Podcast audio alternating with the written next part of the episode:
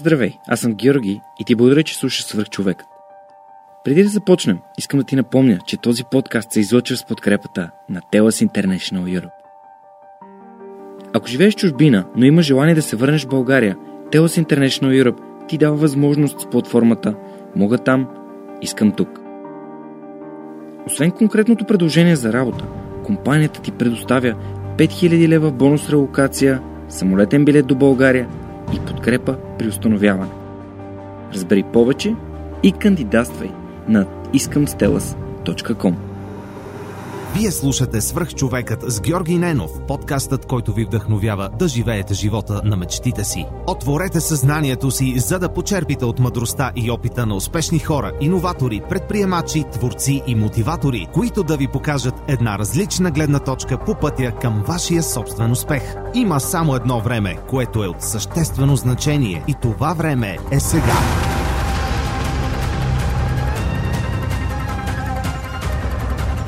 Здравейте, вие слушате Свърх човека с Георги Ненов. Днес имам удоволствието да ви представя Методи Дреновски, един от съоснователите и управител на Superhosting BG. Методи, здравей, благодаря, че приема моята покана да се включиш в Свърх човек. Здравей, Георги, много ми е приятно. Моля те, разкажи с няколко думи за, за себе си, кой е Методи, а, какво образование имаш, откъде идваш, а, колко, колко време вече а, си управител на компанията, така просто хората да се запознат. А, добре, ще тръгнем отзад напред. В компанията съм от, а, от самото създаване. Всъщност, а, даже 7 месеца преди самото създаване, когато още нямахме а, компанията се породи идеята. А, от тогава двамата с Любо сме управители, ние сме няколко съдружника, другите, които бяха и стартирахме с тях, казаха вие двамата да сте управители, разберете се кой, ние казахме сега, никой не иска да каже, айде, аз не искам или бъди ти, или те казаха, бъдете и двамата и всъщност станахме двамата, заедно и по-отделно. А, но в годините винаги сме синхронизирали работата си, а, така че от а, колко вече 14 а, години и, а, и 6 месеца. Откакто съм а, управител на Суперхостинг. А, преди това съм работил пак в IT сферата, преди да стартираме компанията. 8 години. А, занимавал съм се основно с а, разработка на софтуер, доста специфични проекти. преди да стартираме самата компания, всъщност имахме един проект с двамата, който правихме. Беше една много интересна система, която трябваше да обслужва обработка на поръчки за храна в реално време. Тоест хората отиваха сутрин на работа, пускаха си поръчката за обяд, а, тя влизаше през един сайт. А, разбира се, през сайт поръчваха.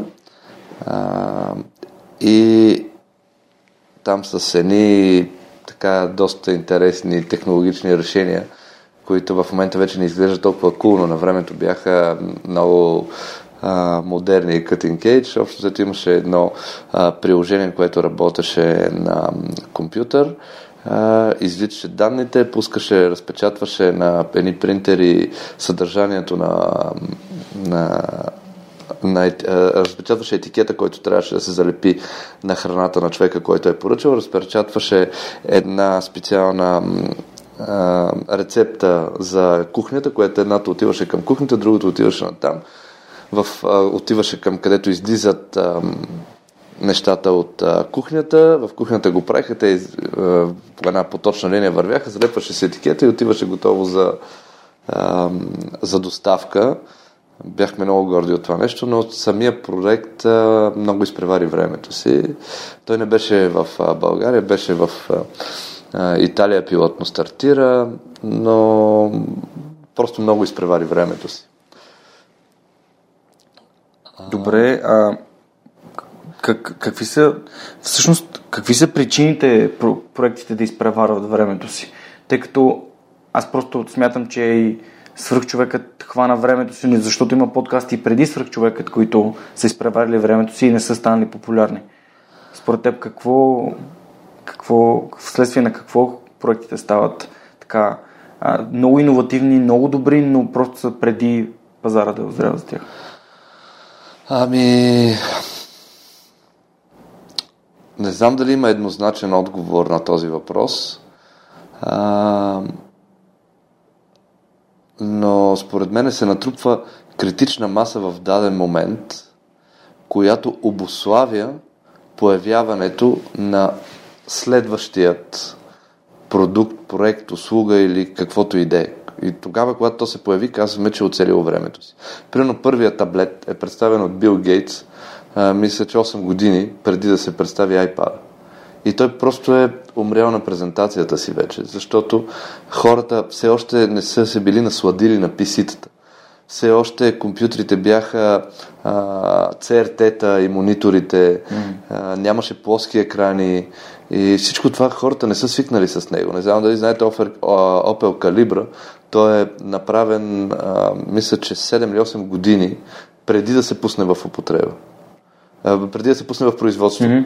А, но го спират, той е направен от един италиански архитект, но го спират, защото самите Opel казват този, ако го пуснем сега този, тази кола, имайки преди всички други коли как изглеждат, тя ще бъде абсолютно отхвърлена и ще умре. И се изчаква а, постепенно да се изшлайфат детайлите, да се изгладат формите, да се направят по-спортни и калибра влиза в правилния момент. И е много успешен модел на Opel. Но ако е била излезла по-рано,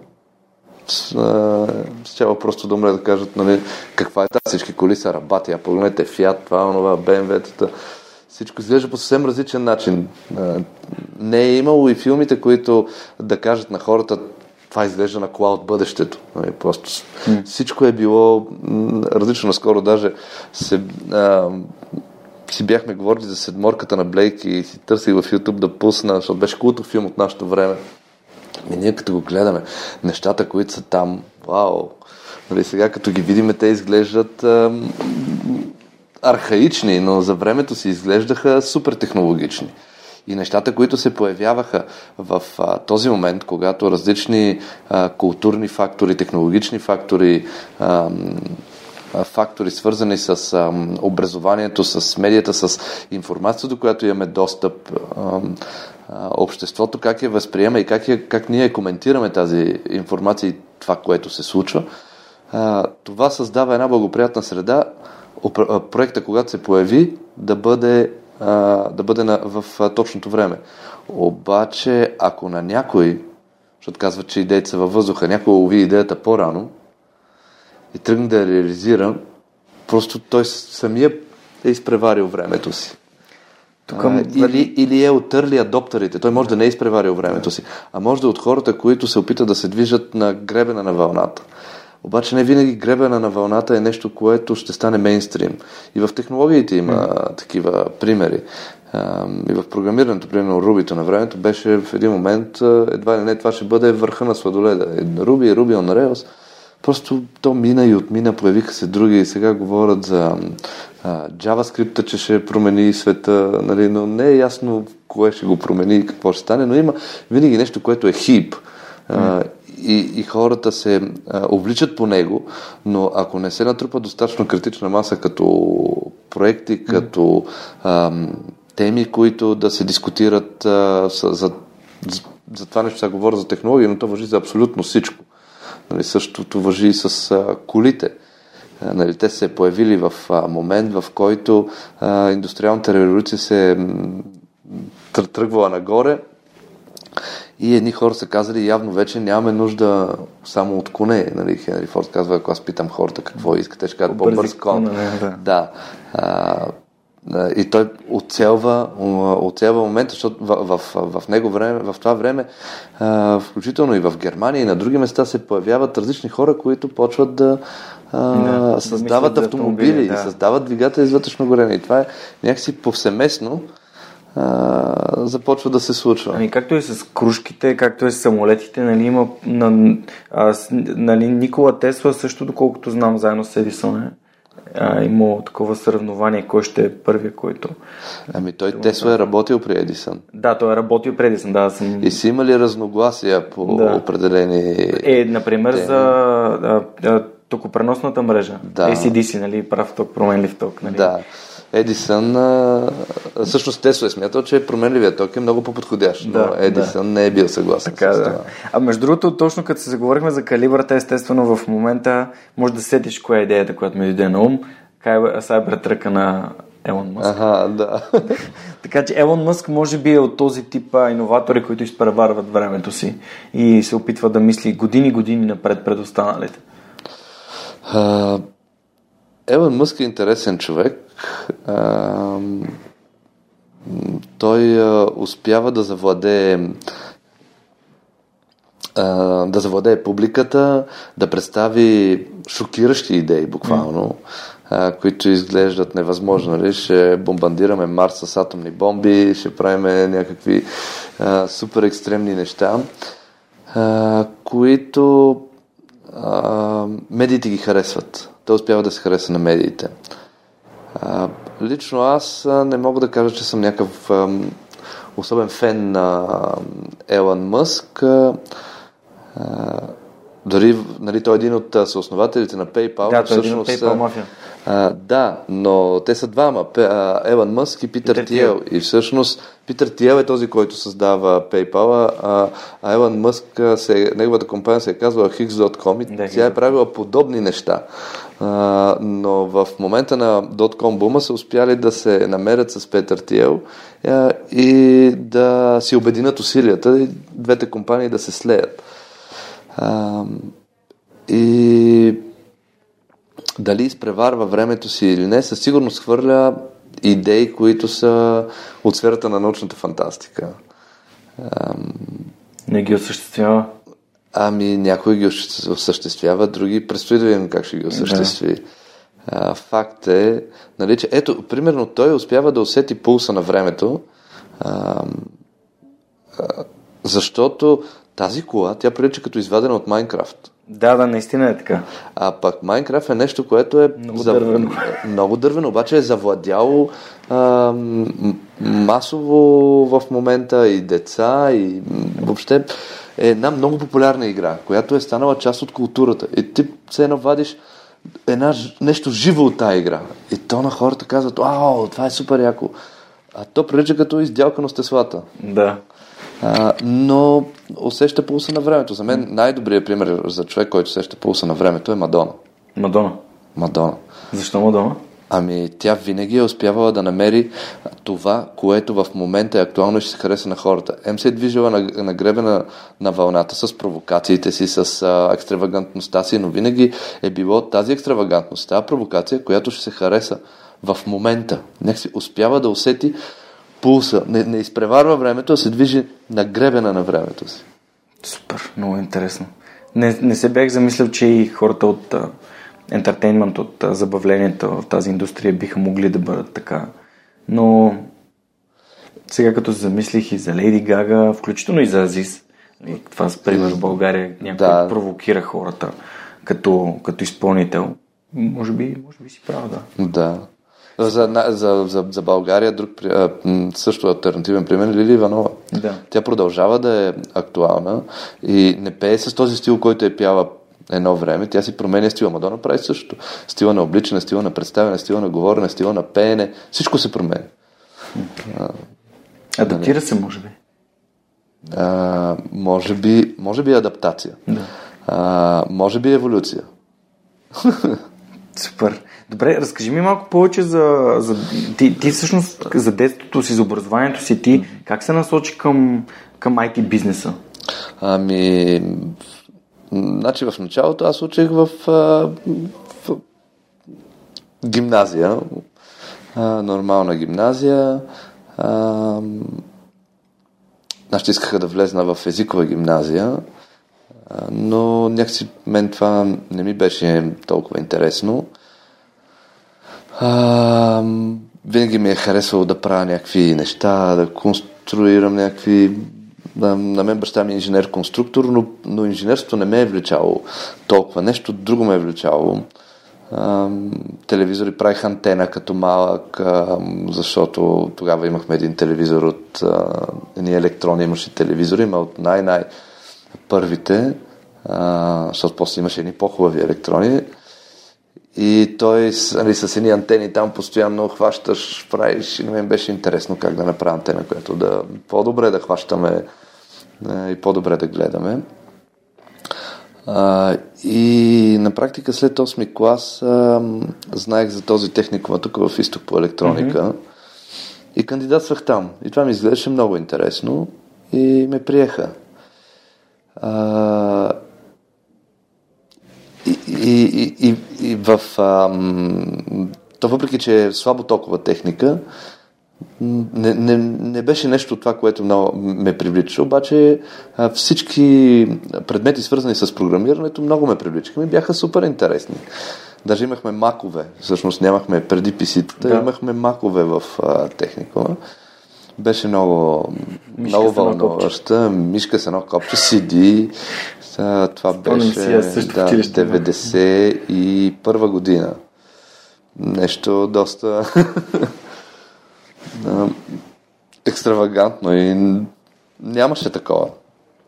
А, а преди това и в, в 18-то, защото аз в 18-то съм учил долу Ножданов, там също имахме а, курсове по СИП програмиране, свободно избирателна на дейност беше тогава. И програмирахме на едни правец 8 дели, 8 цели беше, вече съм забравил но беше така доста пак а, интересно. Разбира се, не се а, обличахме много по програмирането. При първа възможност гледахме да играем на разни игри, каратеки и така нататък. Баща ми работеше в Изот и там ходех също да играе. Компютрите много ме впечатляваха. А, интересното е, че след това в един момент аз не обичах да играя на игри. Беше, беше ми интересно как се правят игрите, какво се случва с тях, но не ми беше толкова интересно да ги играе. Някакси като малък, като съм играл, в един момент все едно съм се наиграл, такова ми е било усещането. Може и да не е така, може, не знам, просто не ми е било, е, не ме е привличало.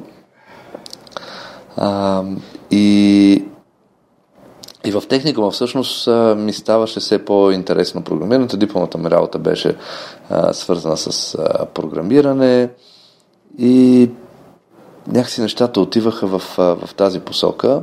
След това влезнах в а, казармата и там правеха, имаше и майор, дето правеше една информационна система за, за поделението и той пише на Паскал. Ние, разбира се, бяхме в технико, учихме Паскал. И така по стечение на обстоятелствата, той беше виждал, че съм завършил, защото те имат достъп до това, до досието. досието. Питаше ме разни работи, викнаме там и, и там също се занимавах от, от време на време с такива работи. И ми беше, беше ми интересно и като излезах от, като завърших, то излезах от казармата, като вълних, много се чудех къде искам да кандидатствам. Също аз почнах да се подготвям преди това. Първо бях решил, по не знам какви причини, школата в Симеоново да кандидатствам. И е, и тръгнах да се подготвям по литература. А тя не ми е била никога най-силната страна. Поне по по обкръжаващата среда, не така, така, абе, майка ми, не, бе, ти литературата нещо не ти върви, въпреки че тя веднъж ми помогна за, е, е, имахме нещо да напишеме по литература, имах тройка, викам, тази тройка е за тебе, не е за мен, викам, ти ме обърка тук, аз трябваше да си го напиша по друг начин. И и почнах да се подготвям, викам, не, това с, с литературата не е моето и тогава пак се върнах към а, математиката. Тя винаги ми е харесвала, забавлявала ме. И кандидатствах след казармата в МЕИ, в Софийски и в економически университет. Приехаме и на, и на, и на трите места – но аз не се подготвях като за след казармата, че нали, може да влезеш и с тройка. Примерно в Софийска университет изкарах 5,81, В МЕИ-то даже беше 5,90, даже повече изкарах, отколкото в Софийския. В економическия не си спомням, той някакси кандидат за да са три. не, бях, не бях убеден за там. И избрах Софийския университет информатика и влезнах там. И въпреки, че така бях доста уверен по математика, като влезнах, реалността беше много шокираща за мен, защото дойдоха някакви... Бях в един курс с хора от НПМГ-то. И те много хора влизат в информатика от НПМГ. Как и от СМГ? И от СМГ. От СМГ, да, но те бяха решали задачи, които аз не ги бях виждал в, в тези училища. И беше голямо предизвикателство за мене. Това мотивира ли те или... Ами, мен предизвикателствата винаги са ме, винаги са ме мотивирали. И, и до някъде, защото виждаш, че а, след като другите хора го правят, то не изглежда невъзможно. Това значи, че и ти можеш да го направиш. Въпросът, а, генерално, ако говорим за постигане на резултати е доколко ще бъдеш дисциплиниран за да ги постигнеш. За мене. А защо мислиш, че е така? Ами... Защо дисциплината да лежи така ключа към успеха, както ти каза? Да ами, защото във всеки един момент, когато достигаш определено ниво, а, ти се чувстваш а, много уверен.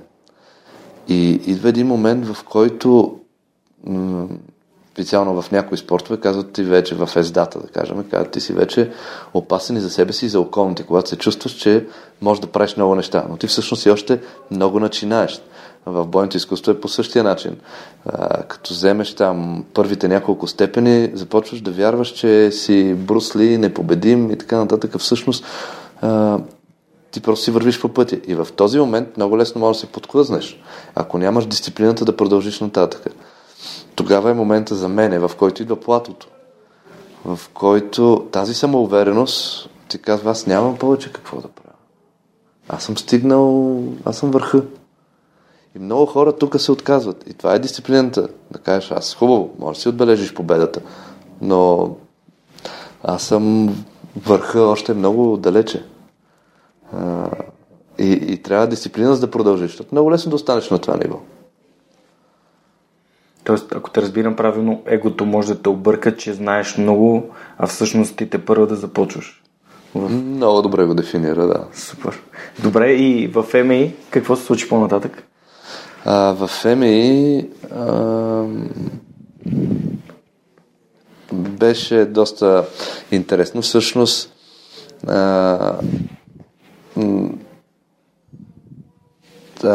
точно когато започнах в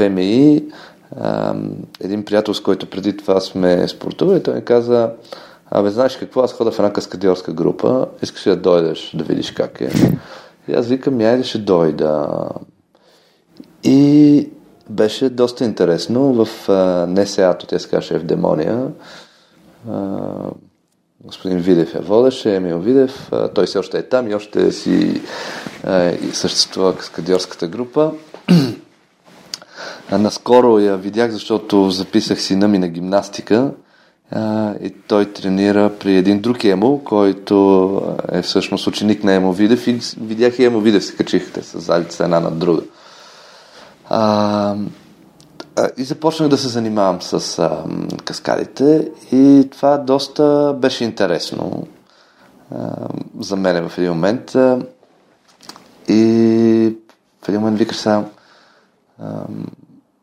може би трябва да се пренасоча а, от, нали, математика. Се, от математика към каскади. към каскади. Да. А, имаше, нали, ние участвахме във филм, имаше един филм, който участвахме, където аз много се потроших, защото имаше много скачания по едни стълби, обръщания. А, тогава и петата си нараних, а, рамото, едното коляно. Нали, по край каскадьорството имах така няколко а, по-неприятни контузии и викам, бе, всъщност тези, които се занимават с това, те а, са завършили спортни училища, правили седи, какво си, еди, що си. И а, за тях а, това е тяхния път. Аз не, не го усещам като моя път. По-скоро ще се потроша от това, че искам да бъда като тях. Всъщност аз съм друг човек. Аз имам други, други неща, които мога да правя. А, Тоест това беше... се сравнявал си с другите хора. Ами човек, според мен винаги се сравнява. Въпросът е да оцени момента, в който пак егото му не му казва, не, не, ти можеш, можеш, въпреки всичко. Може да можеш, може и да не можеш. Нали? А, а, въпросът е, че можеш неща, които пък те... А, нали, всеки е силен в нещо. И тогава се потопих, така се каже, в информатиката, започнах и да работя. Даже една година бях прекъснал университета заради работата. В тази работа се запознах и с Любо, включително и с другите двама съдружници, с които сме. И много се бяхме потопили в, в тази работа. Буквално работехме от сутрин до, до 12 часа вечерта. То интересно, учиш нови неща въобще. Много е различно от сега това, което виждам в хората. Сега хората отиват и искат да работят в IT сферата, за да вземат повече пари. Ние работихме, защото правиш някакви интересни неща. Научаваш нови неща, ти ги програмираш, те се случват като магия. И, и това те пленява. Сега някакси маркантилността надделява в, в хората, според мене. И това, може би не във всички. Нали, в никакъв случай не трябва да генерализираме, но защото и преди имало такива хора, сега някакси се измества. Повече са тези, които искат да работят в IT-то заради парите, отколкото заради това, че могат да направят, колкото и банално да се звучи, света по-различен и по-добър.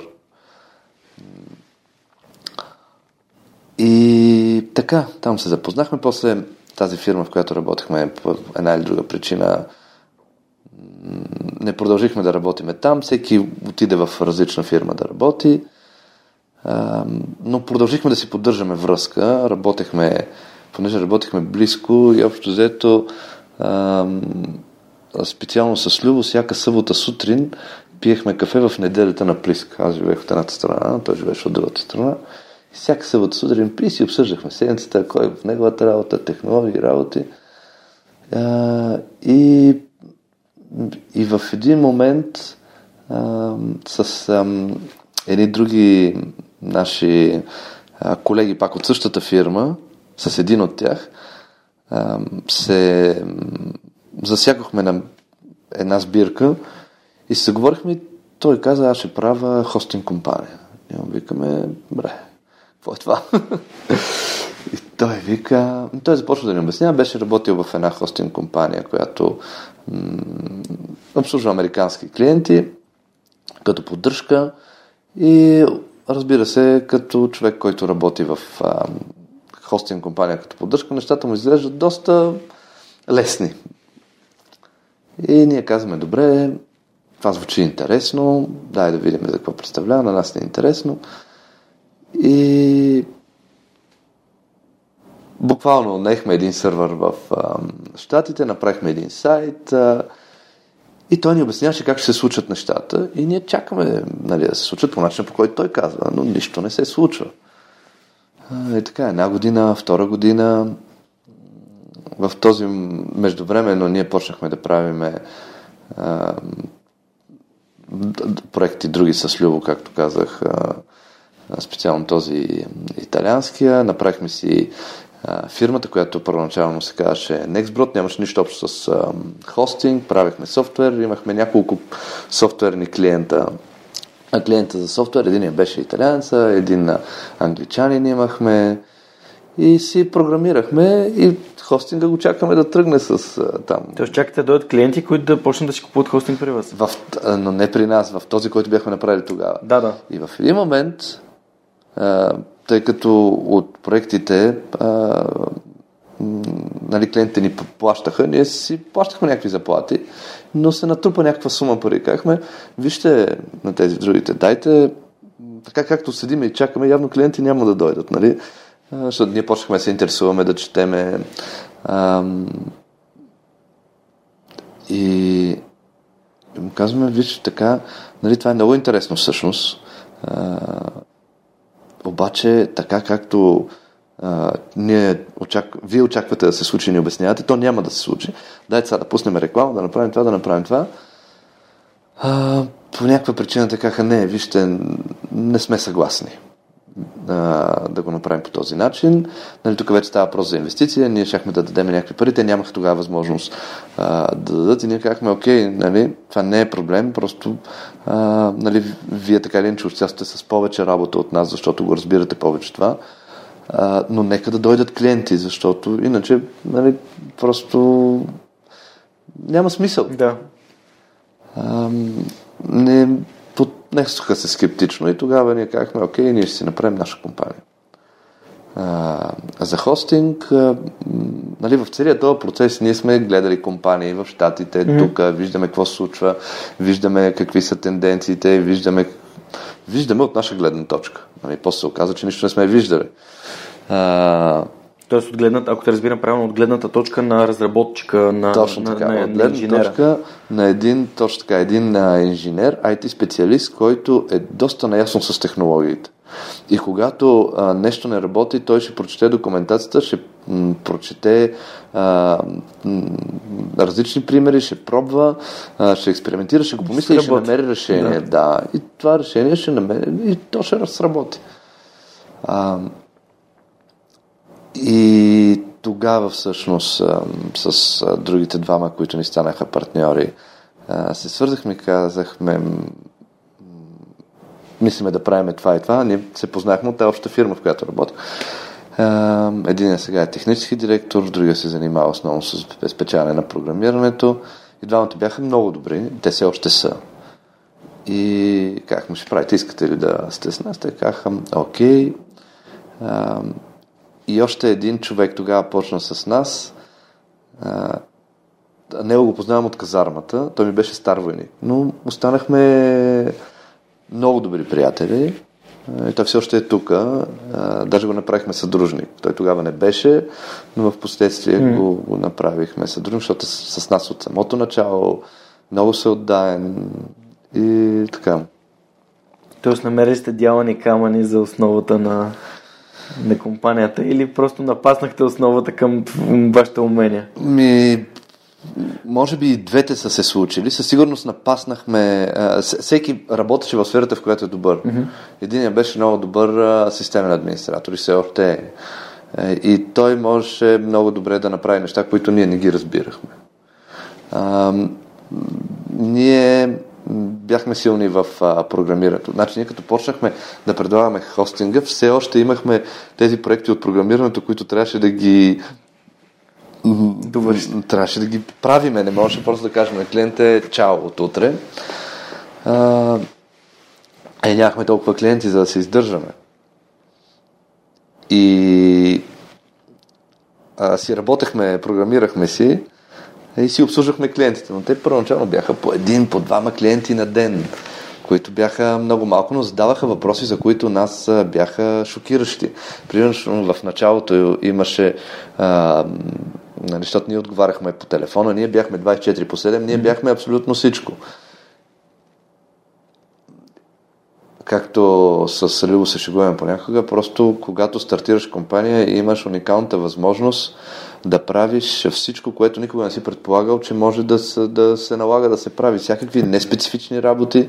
Имаш възможност да си на работа 24 по 7 и никой да не ти плаща за това време. Имаш възможност да не можеш да се видиш с приятелите си. Имаш възможност да им откажеш да отидеш на бира с тях. Имаш всички тези уникални възможности, защото иначе това нещо, което си почнал, то няма да се случи. Но трябва да има много голям ентусиазъм. Имаше някакъв сега като се върна направо си викам, това явно е бил някакъв нездрав ентусиазъм. И, но, но той е бил правилният. Защо? Защо мислиш, че е нездрав ентусиазъм, като очевидно през призмата на времето се вижда, че компанията а, аз ти го казвам не, в лошия смисъл. Да, да, да, да. Именно искам а, просто да го разтълкуваме, за да може и слушателите да, да вникнат в това колко важен всъщност е ентусиазма. И ти до тук в нито един момент не каза а, пари, заплати, а, изкарване на пари, работещ бизнес. Ти просто говореше за, за структурата, за идеята, за възможността и, и исках просто да наблегнем на това. А, да, може би в това, това е това, което имам предвид под нездрав ентузиазъм. Не те те интересува материалната част на нещата, а това с да може да, това нещо да го да работи, хората са доволни като го ползват, с тези хора, които сте събрали да успеете да измислите какво да направите. И ние се събирахме в началото даже беше всеки ден след обядите, защото нямахме някаква работа. Събираме и мислиме, добре, сега какво да направим? Имаме само два клиента днес, как утре да са трима, нали, защо сега не си купуват, защо еди какво си. Ма, и постоянно разсъждавахме на тези неща и ги дискутирахме. Всеки си прибира и мисли. С Любо сме се чували, примерно някой се сеща нещо в 10 вечерта и до един часа си говорим по телефона. А, нали, и обсъждаме някакви неща, защото ти се въртат идеи, трябва да ги споделиш. нали, затова казвам, а, че от сега може да изглежда нездрав, защото някой хора е, как няма се наспиш, как ти все пак трябва да ядеш, трябва еди, какво си. А, това беше и периода, в, в който а, мога да кажа, че бях неглижирал изцяло а, каквото и да е здравословно начин на а, живеене. А, имаше един период, в който си лягах към 4.30-5. Тогава живеех с... Сутринта. Сутринта, да, и трябваше да стана в 9 ставаш в 9, отиваш в офиса към 10, вършиш много, значи може да отговориш на тикет, след това може да се чуеш с някой, който иска да ти продаде реклама, след това може да се чуеш с, някоя, с някой потенциален а, по-голям клиент, може да се чуеш въобще много всякакви различни видове комуникация. Държавна администрация, след това се обажда някой клиент, който е по-наясно, след това нещо друго. Като много ръки шива, правиш всичко. Абсолютно всички бяхме така. А, не, не, не, Добре, не съм само аз. Много, много интересно че има, понеже преди малко, когато разказваше за а, това, оставяте, решението го има, то седи и не, не ви търсят клиенти. Кога разбрахте, че трябва да правите маркетинг под, някакъв, под някаква форма? А от първия ден. Вие, вие с Любо знаехте, че трябва да правите маркетинг. Да. Трябва да се представяте пред хората, за да, за да разбират, за да научават. За Абсолютно да... от първия ден. Въпросът е, че ние не разполагахме с, с голям бюджет. Защото... А... Как постъпихте, като не разполагахте с голям бюджет? То е ясно, ли? Нали? Вие сте... Ми, парите, които имахме, с тях гледахме къде да ги а, инвестираме. Примерно имахме една седмица реклама в Дирбеге. Може да си позволим една седмица, 20% ротации, това е. Okay. А, след това имахме... Това банерна реклама, нали? Банерна, тогава беше да. това.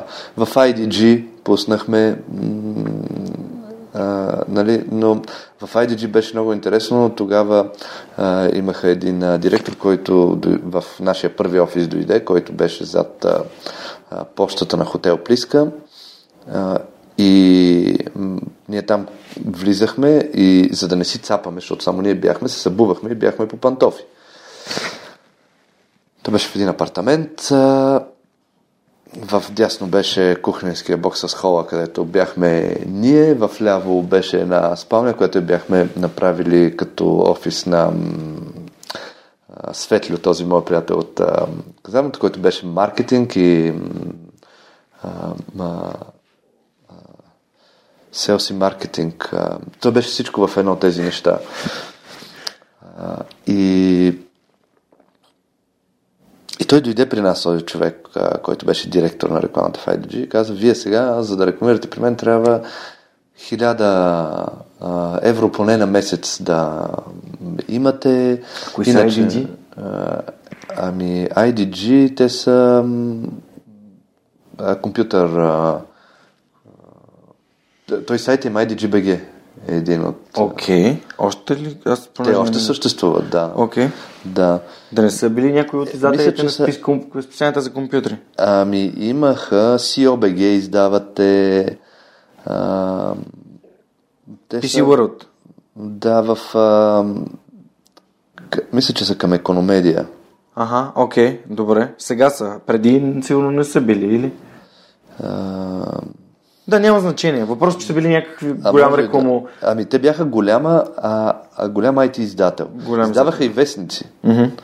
Но Да, да. не мога в момента да си спомня Няма значение. детайли. Просто исках да, просто да дадем контекст за какъв Да. тип, кли, какъв тип партньор е бил в съответно, да? Но, но беше, тя е международна. IDG е международна а, такава IT медия. А, и ние казахме, нямаме пари. Той вика, «О, вие ще нямате пари, просто вие ще изчезнете до 3 месеца. А, вие сте нали, много надменно, нали, вие сте някакви аматьори, нали, ясно вие, че ще изчезнете, нали. А, ако нямате пари, просто забравете. И си тръгна. Мгм. И ние бяхме... Това нито ни оплаши, нито нищо. Казахме, гати арогантният тип. Но викаме, окей, той, той си мисли така, нали, има си право на мнение. Някакси не му обърнахме внимание на неговото мнение, но го запомнихме. И, и си действахме с бюджета, който разполагахме в медиите, които бяха актуални тогава и са, в които можеше а, да се позиционираме. Разбира се, имахме реклама в а, Google AdWords, което тогава беше изключително просто да се управлява. Основно Любо се занимаваше с рекламата в Google AdWords, но на фона на това, което в момента е рекламата в Google и тогава, тогава изглеждаше като детска игра. Сега в момента е изключително сложно и, И все по-сложно става. и все по-сложно става и не съм сигурен, нали, че един човек може така а, толкова лесно да управлява а, реклами, когато иска да постигне по-сериозни резултати. Тогава беше а, така и имаше тази възможност. И си, и си рекламирахме. Ние знаехме, от, а, че трябва да рекламираме, но не се заблуждавахме, че а, можем а, лесно да достигнем до голяма аудитория, че някакси преценявахме си възможностите и гледахме да работиме оптимално според а, това, което, възможностите, които имахме. Очевидно не сте имали някакви огромни очаквания и така. Ентусиазмът е бил свързан с технологията структурата, но не сте имали огромни очаквания към това, че клиенти ще почнат едва ли не да валят от небето. Не, нямахме такива да. очаквания, особено след опита, който имахме преди това, където mm. две години дойдоха трима клиенти и те бяха мои приятели. А, нали, нямахме очаквания. И, и когато почнаха да идват клиенти, почнаха да идват повече клиенти, а, това започва все повече да ни ангажира към а, този проект. И всъщност година някъде, около година и мал... Абе, около една година след като стартирахме, всъщност а, вече тези проекти, които ги имахме софтуерните, казахме, няма повече да се занимаваме с тях, защото а, искаме Няма да се време. фокусираме върху това. Еми, А, не да. може и двете. Трябваше едното да го правим между другото, а нито едното не можеше да се прави между другото. И казахме, ние ще се фокусираме върху това. И се фокусирахме изцяло върху хостинга. Факт е, че това, че имахме много добри технологични познания и бяхме много навътре в IT сферата, ни позволяваше да правиме неща, които от другите компании не можеха да правят. А, като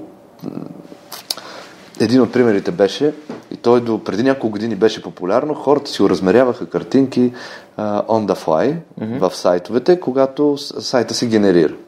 И когато се генерира, имаме една картинка, която да кажем е, е а, 500 на 500 пиксела и те в момента, в който клиента зарежда страница, тази картинка динамично се размерява и я правят примерно малка за тъмбнел, правят е по-голяма, за да се появи като банер, но тя иначе е 500 на 500.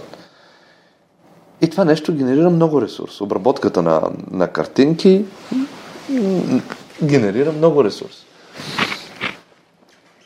И ние го виждаме. Това им казваме решенията на хората. Вижте, генерирате картинките един път. Да, сме им писали, лично аз съм писал на няколко а, и все още активни и големи сайтове, си им, пис, им пратил скриптовете как да си ги на, напишат а, който да сложат, взимаме Да. тяхния скрипт, казвам, е така, този скрипт го сменяте с това, дето ви го пращаме и няма Ще да имате работи. проблеми. Да. И? и то работи. И те бяха, вау. Нали. а, защото а, когато генерираш повече ресурс, на тебе ти трябва повече компютърна техника. А в а, програмирането и въобще в а, така най-общо казано в IT сферата, нали, се казва, че с а, програмистските грешки се решават, се решават с повече хардвер. Обаче това е до един момент, защото в крайна сметка този хардвер трябва да бъде купен. И когато а, програмистските грешки са нелепи, тогава собственика на проекта трябва да поеме разходите. Освен, че плаща на програмиста, трябва да поеме разходите за неговите грешки. Тоест, само да обобщя, тоест, целта на програмиста е с да оптимизира а, ресурсите, които има за максимална ефективност. Ами, Да, това а е не- една от целите. да. Той трябва да реализира бизнес целите. Да. Но решаването на бизнес целите, а, нали, имаме да събереме две числа, една е общо казано, а, но а, м, когато ги събираме, ние трябва да ги съберем по най-ефективния начин. Със събирането на две числа, нали, това е твърде просто, там винаги е А плюс, А плюс Б, но а, дори и там има варианти, с които може да се играе, в зависимост от програмния език. Да се оптимизира както от към използване на процесор, така и от към използване на, на памет, защото това води до бързодействие. А всъщност, а, всъщност оптимизирането на софтуера идва от много, много отдавна във времето и плащането на CPU минути. Защото дори в момента, нали, като се говори за клауд, дори за share hosting, CPU-то е един от основните ресурси. Но дори първите компютри, най-първите, а, където са влизали в, с терминали и са програмирали, те са заплащали ползването на компютъра на CPU минути. Мгм. И, и CPU-то всъщност е най, най-скъпия ресурс. И, и въ, въ, въпросът е как, как да се използва най-ефективно процесора. Също като с човешкия мозък, нали? не може паралелно да правиме, да, да гледаме телевизия, да четеме книга, а, да решаваме задачи и да си говориме с някой. Нали? Ние трябва да ги свършиме последователно. И ако искаме да ги свършиме последователно по, по, най- по най-ефективния начин, ние трябва да ги подредим по, по, по, по определен начин. Ако решим първо да изгледаме филма час и половина, този човек няма да ни чака си говорим с него. Значи първо трябва да си говорим с него. После трябва еди какво си. Нали? Филм може да го оставим и за накрая. Тоест ние трябва да имаме някаква последователност от действие, която дава оптимален, оптимален път и оптимален резултат. И, а, и с това помагахме на клиентите. Те бяха изключително впечатлени. Лично вие. Лично ние, лично лично, вие, да, лично да. ние. Нали, аз, Любо, Любо има много опит с а, бази данни. Изключително много. Много е добър там. И имаше един клиент, който имаше сървър, който а, имаше изключително... Базата му не беше оптимална. И от към SQL заявки, и от към а, структура. А, основно а, този, който беше правил базата, нямаше понятие от индекси, така най-общо казвам. И, и, и сървъра му не работи. Той е физически сървър, ние няма какво да направим. И той вика, оправете си сървъра. Нали? По принцип, едно от нещата, които разбрахме е, че а, за клиента, винаги когато нещо не работи, ние сме виновни. И, и ние викаме, той, той е ха, физически сървър, ха, един сървър, нали, какво да му оправим на този сървър? Дай да видим ти какво имаш на този сървър. И той а, една събота се занимаваше с него цялата събота и му откри всичките неща и му ги направи и направо стана пушка. Той сайта литна, сървър работеше на 0 лоуд, преди- като преди това се претоварваше. А, но това беше цяла събота и той му каза, вижте, нали, това по принцип струва еди колко си, защото не е част от нашата работа. И клиентът каза, а, мен не ме интересува, това е ваш проблем. И той каза, добре, ще ги махна индексите. Нали, сайта ви пак няма да работи. И той тогава разбра всъщност, че ние сме свършили някаква работа. И му казахме най-добре, нали, говорете с програмиста, потърсете и други програмисти. Няколко път сме давали такива съвети, в които, но, но избягваме да ги даваме. Нали, но това са много крайни случаи, в които виждаме, че просто той човека явно има сила, но като не му е сила това, което прави за този клиент, той всъщност не му помага.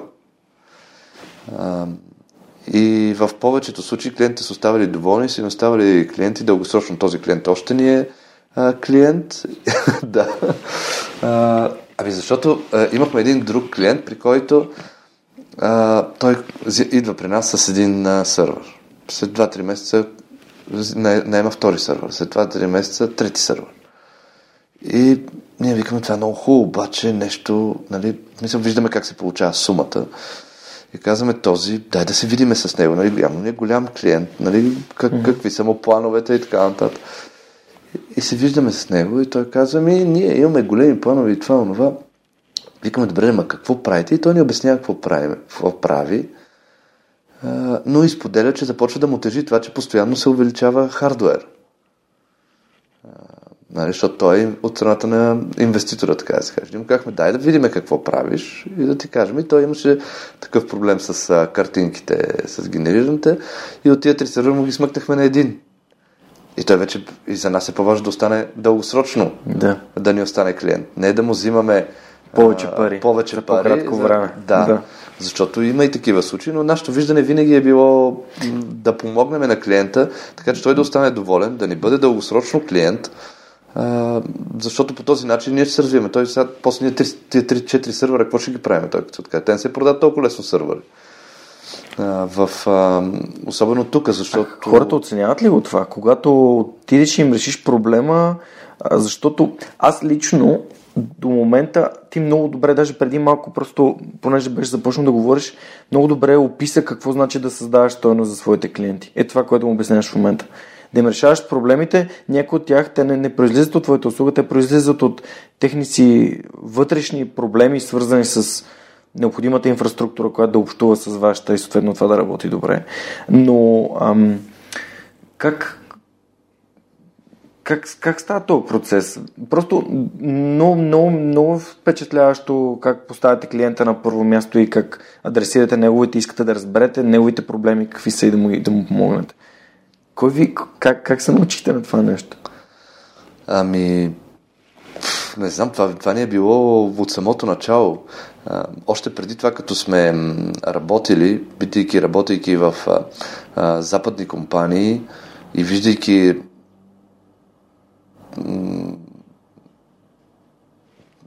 не знам дали е примера, дали е отношението, дали е нашата нагласа. А, аз в, по едно време ти казах, че всъщност ние като програмисти винаги сме се стремяли да намерим най-доброто, най-оптималното решение, правилното решение, така че клиента да получи най-доброто. Не просто да му напишеме нещо там и да дойде следващия клиент. Винаги сме гледали да бъде максимално ам, изпипано. И това е навика, който ти си създаваш. За мен това е навик, който ние сме си създали в, в работата. И това се, по този начин ние не можем да работим, поне аз не си представям, че може да работим по друг начин с клиента. Дори в момента все още това е основна ценност в компанията. Нашия фокус е ние да помогнем на клиента. И около това се изграждат и процеси, от това се изгражда и култура, от това се изграждат ам, начин на комуникация, вътрешни правила, всичко се гради около това. Как ние да помогнем на клиента, така че клиента да получи решение. А, знам, в, че други компании се хвалят, че те могат да отговорят за 5 минути. Ние сме виждали тези отговори. Ние казвам обаче следното нещо. Ние може да ви отговорим до 15 минути, но с решение. И клиентите го виждат. И те самите ни пишат. Факт е, вие може да отговорите за 10 или 15 минути, но отговаряте с решение. Mm-hmm. Докато в другия случай получаваш 10 отговора през 5 минути. Значи един час. Ти си чатиш с тия хора и нямаш решение. Пращаш мейл, те казват, да, пробвайте това. Не сработи. А, добре, пробвайте това. Бърз отговор, ама нали, вие ако, ефективен. Да, ако отидете на хирург и той, чакай да видим, а, тук ли те боли, чакай да резна, а, я да извада този черния дроб. О, не било черния дроб, чакай да извада нещо друго. Имаше един Той много бързо ще работи, но не ти няма да си доволен. Знаеш, имаше един вид за сините топки. Не знам дали го Знам го, да. Не, да. накрая завърши с Абе, господине, май от дънките. Май дънките. да, всъщност трябва внимателно да се погледне над а, проблема, който, казуса, който има клиента и да се търси как да му помогне. Mm-hmm. Без да имаме презумпция, че той трябва да се сеща. Бях тръгнал да ти разказвам в началото за на първите сблъсъци с клиенти и тяхните въпроси, а, които бяха а, клиентът се обажда и казва а, сайта ми не зарежда. И ние влизаме, виждаме къде е проблема, той беше не HTML сайта, оправя се и му казваме сега натиснете F5. И клиента казва ми, добре, ма и F5, F5 и нали, не говорех аз да, а, и, и, и виждам как така човека седи и, и, и, и той е с пръст на F5 на клавиатурата и по едно време само прави така. Какво се оказва? Клиентът от другата му страна му казва, аз нямам F5. Ви как нямате F5? А какво имате? И той казва, аз имам файл, edit, view. А всъщност той гледа менютата на монитора и търси ами F5. Клавиатурата, да. Въобще не се съобразява, че има клавиатура и на нея има клавиш F5. Той не е знаел човек. Да. И тогава започваме да осъзнаваме, че клиентите те въобще нямат Техническите тези, познания, техническите които ви имате. познания, да. нали, тези, които правеха сайтовете, им пишехме някакви скриптове, някакси беше дори по-лесно. Обаче тези, които, а, да, които си правят сайта на сами, примерно той е адвокат и решава да си прави сайта, или счетоводител, или фризьор, или какъвто и да е, той въобще, ние не можем да очакваме, че той знае какво е PHP, какво въобще HTTP. Да, как да отвори команд промпта и изобщо... Не, не, как... въобще, въобще не може да очакваме такива неща от тях. И, по, и ги разбираме ги, разбираме ги, се учихме в движение на тия неща, но за мен е интересното е, че винаги веднага се адаптирахме към това нещо. Виждаме, че хората не го разбират, така, аха, значи ние трябва да подходим по друг начин. Не казваме, о, не, тия просто след като са толкова няма да ги обслужваме. Казваме, значи, за да ги обслужиме, mm. ние трябва да направим това и това. Е супер. И винаги това ни е водил. Аха, значи това е така. Значи, за да може ние да работиме с тия хора и да им предложим услуга, значи ние трябва да си променим това и това. Тоест, търсихме при, винаги при нас какво ние трябва да променим и да подобриме.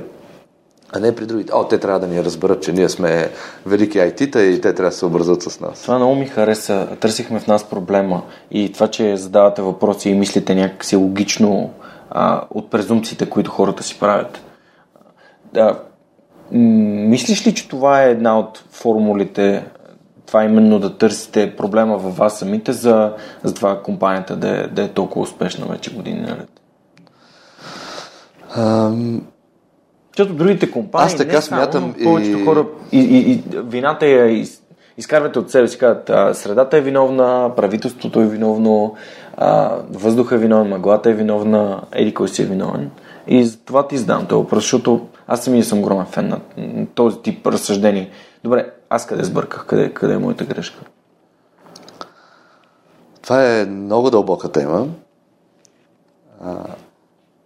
Личната моя философия е, че първо винаги трябва да се обърна към себе си и да видя аз какво правя и как го правя, преди да кажа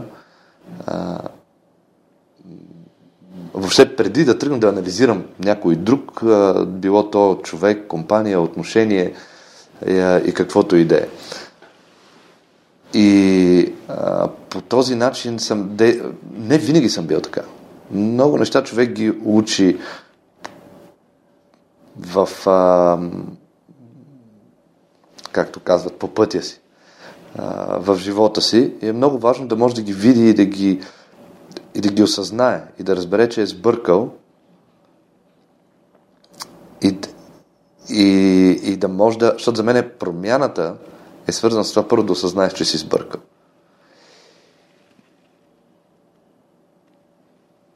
И това ни е... Това е начинът по който аз разсъждавам, това е начинът по който и Любо разсъждават, по начина по който и с партньорите комуникираме, по, по начина по който и с колегите комуникираме за жалост има а, хора, които а, и, и които имат а, претенции и амбицията да направят нещо, които първо търсят вината в другите. Така е много трудно, а, защото тръгваш по инерцията. Ти нямаш, пак ще опрем до дисциплината за мен, нямаш дисциплината да кажеш, чакай, спри. И аз се, да се погледна аз сега и да кажа, аз какво направих. Ма, е така да седна и да си помисля, аз как го направих, какво направих. Дори за един прост разговор, който провеждаме с клиент, аз лично съм сядал и съм си анализирал. Как сега го проведох този разговор, какво казах, как можех да го кажа по-добре, добре ли му го казах, а той дали ме разбра. Случва ми се да се обада втори път на клиент, да му каже, аз тук сбърках това, дето ви казах, не ви го казах по най-добрия начин, всъщност трябва е това и това. И той, ей, да, много благодаря, сега го разбрах. И това е пак а, от дисциплината си създаваш навика да го правиш това нещо и то става част от тебе. А, сега ние се базикаме имаме си един такъв майтап, нали, че има хора, които, а, както казваш, всички са им виновни. Тези хора, ако намерят един милион долара на улицата, те ще ги намерят как, как може един милион, бе? Те хората на Запад намират по 5 милиона. Тук сигурно са били 5, но Бойко Борисов е взел един. А, еди кой си е взел още един и за мен са остали само един. То на нищо не прилича. Съсипаха тази държава. Така е, да. Винаги може да намерим причина. И, и той няма да е доволен, че е намерил. Той никога няма да е доволен. Да. На тези хора, за съжаление, не можем да им помогнем. Да. За жалост не можем да им помогнем, така е. Добре, а тогава, понеже тук може би много естествено прелива към трудните клиенти. Има ли някакъв, някаква хитрост или тънкост или нещо, което ти си установил, че най-добре помага, когато работиш с трудни клиенти? За нас едно от основните правила с работа с клиенти е винаги да казваме, да сме откровени. Допускали сме грешки. Никой не е безгрешен. Ако някой смята, че е безгрешен, значи трябва да се научи да се поглежда отстрани. И кога сме допускали грешки, както когато ти казах, че се обаждах втори път на клиент, аз допуснах грешка.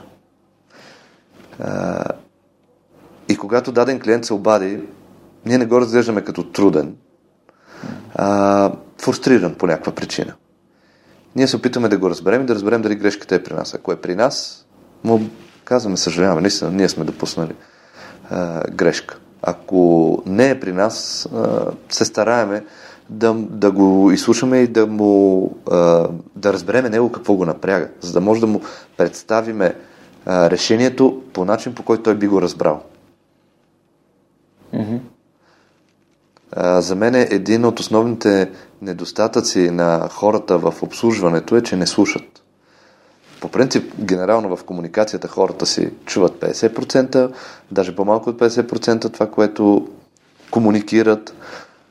След това, голяма част от това, което чуват, те го пречупват през собствените си разбирания, виждания, вярвания. възгледи и вярвания. След това започват да мислят как да отговорят на това нещо, защото целта е всъщност не да го разберат, а да отговорят и комуникацията тотално се щупва. Когато работиш с клиенти е много важно да се научиш да слушаш. Много важно. Защото тогава можеш да разбереш клиента какво ти казва, а не ти да си мислиш, че той има предвид еди какво си. Той казва, ама тук това, да, да, да, ясно. И накрая се оказа, че нищо не е ясно. Трябва да се изслушват хората и да се слушат с цел да разбереме какво иска да кажат. Да. Мисля, че подкаста много ми помага в това. Аз също. Аз бях точно, точно така, както ти казваш. Да отговоря, знам, мога да ти кажа, ще ти кажа как ще го направим. Така че подкрепям абсолютно мето това, което, което ти каза. А, понеже вече е така, вече един час си говорим, мисля, че е редно да минем към книгите. А, това е любима тема в подкаста и на, и на мен и на слушателите. Има ли книги, които ти би препоръчал на, на слушателите на подкаста, а, книги, които сте те впечатлили и смяташ, че всеки трябва да прочете? За мен четенето на книги е още един от тези ам,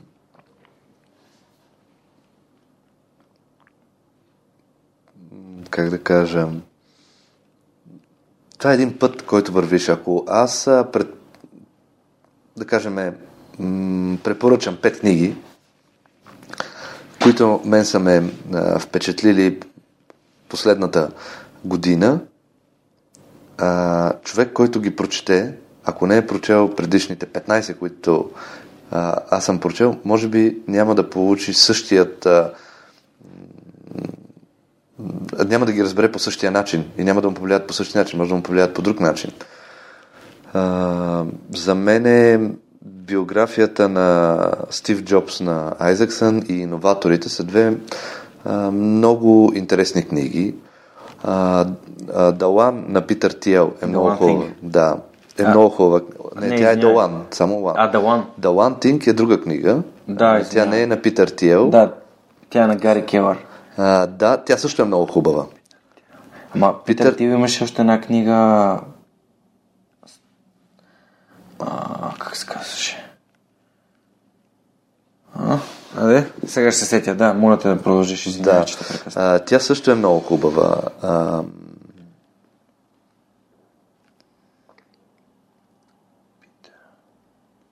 аз харесвам... Zero to One искаш да кажеш. А, Zero to One. Zero to One, Zero да. to One. Не One, а Zero to Да, от 0 Точно към 1. Тя даже има между и вече преведена на български. Има ли я на български? Да.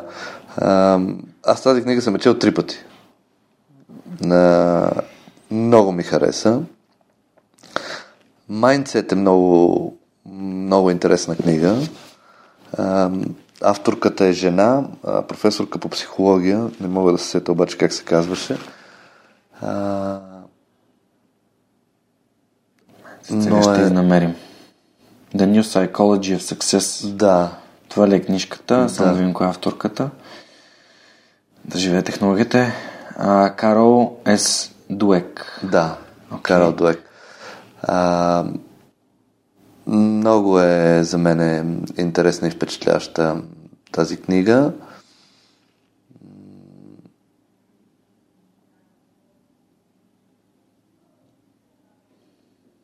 Нещо друго?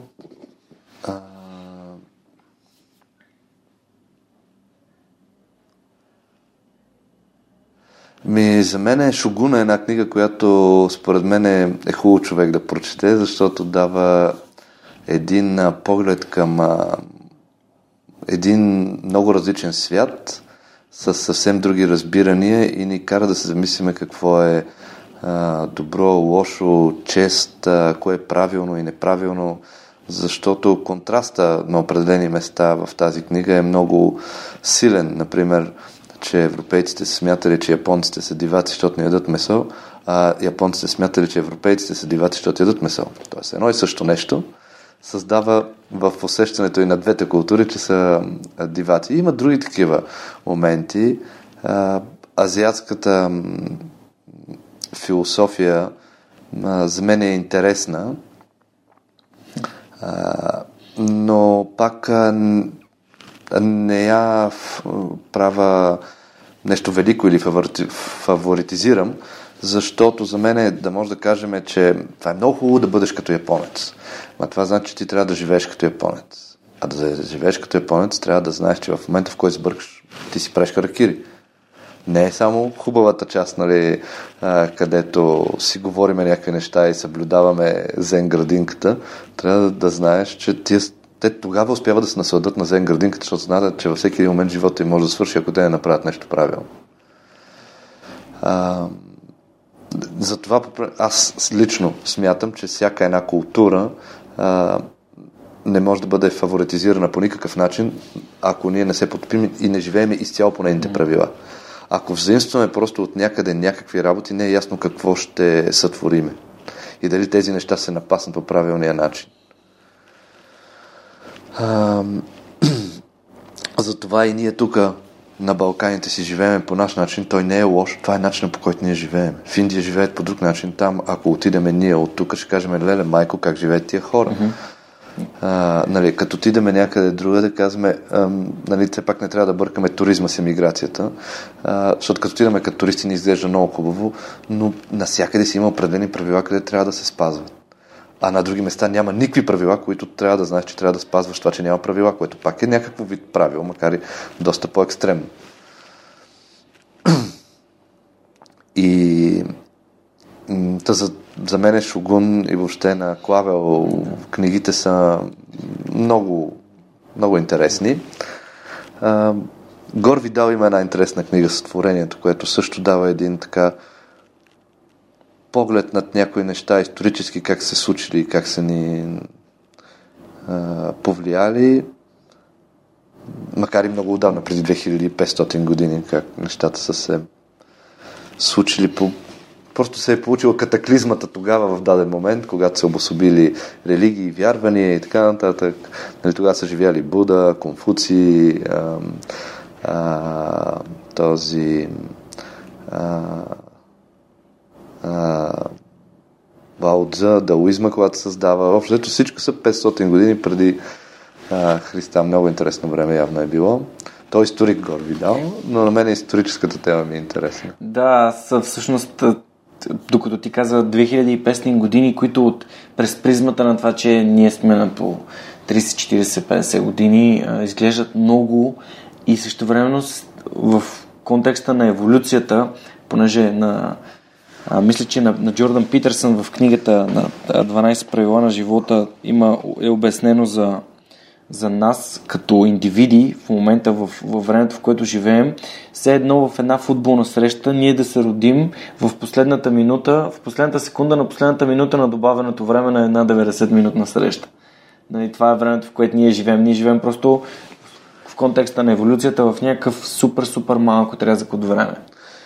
А, много интересно сравнение. А, на, а, на Артър Кларк има една книга Дракони в а, а, а, в райската градина, където той сравнява а,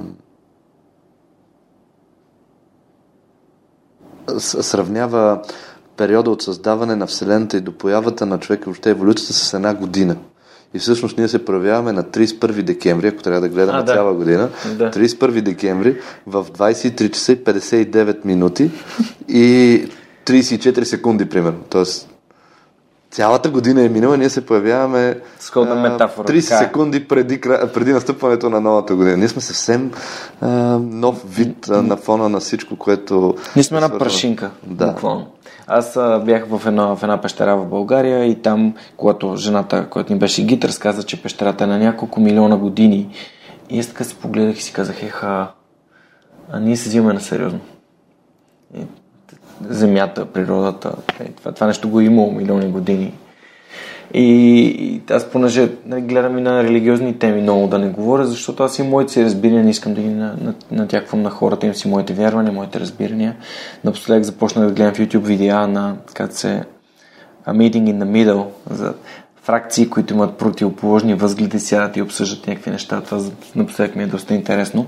Но да се върнем на културата, защото пак Харари и Питърсън са ми доста интересни напоследък. А, аз също смятам, че нито една култура не трябва да бъде фаворитизирана. Ние, а, ние сме уникални, да, но не значи, че сме повече от някой друг.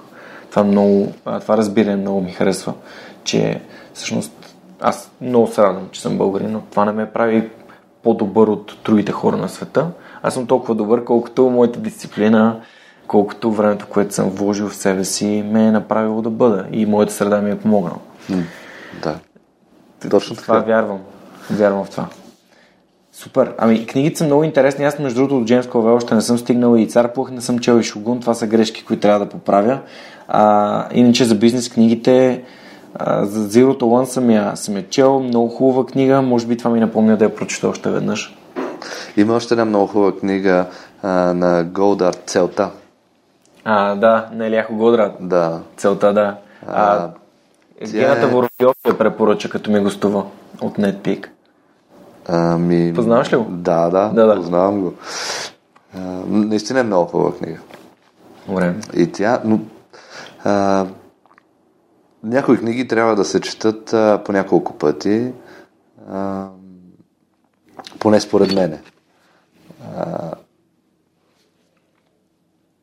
Кои са книгите, които си чел по повече от веднъж? Или поне по най-много пъти? Ами, значи Zero to One съм е чел три пъти.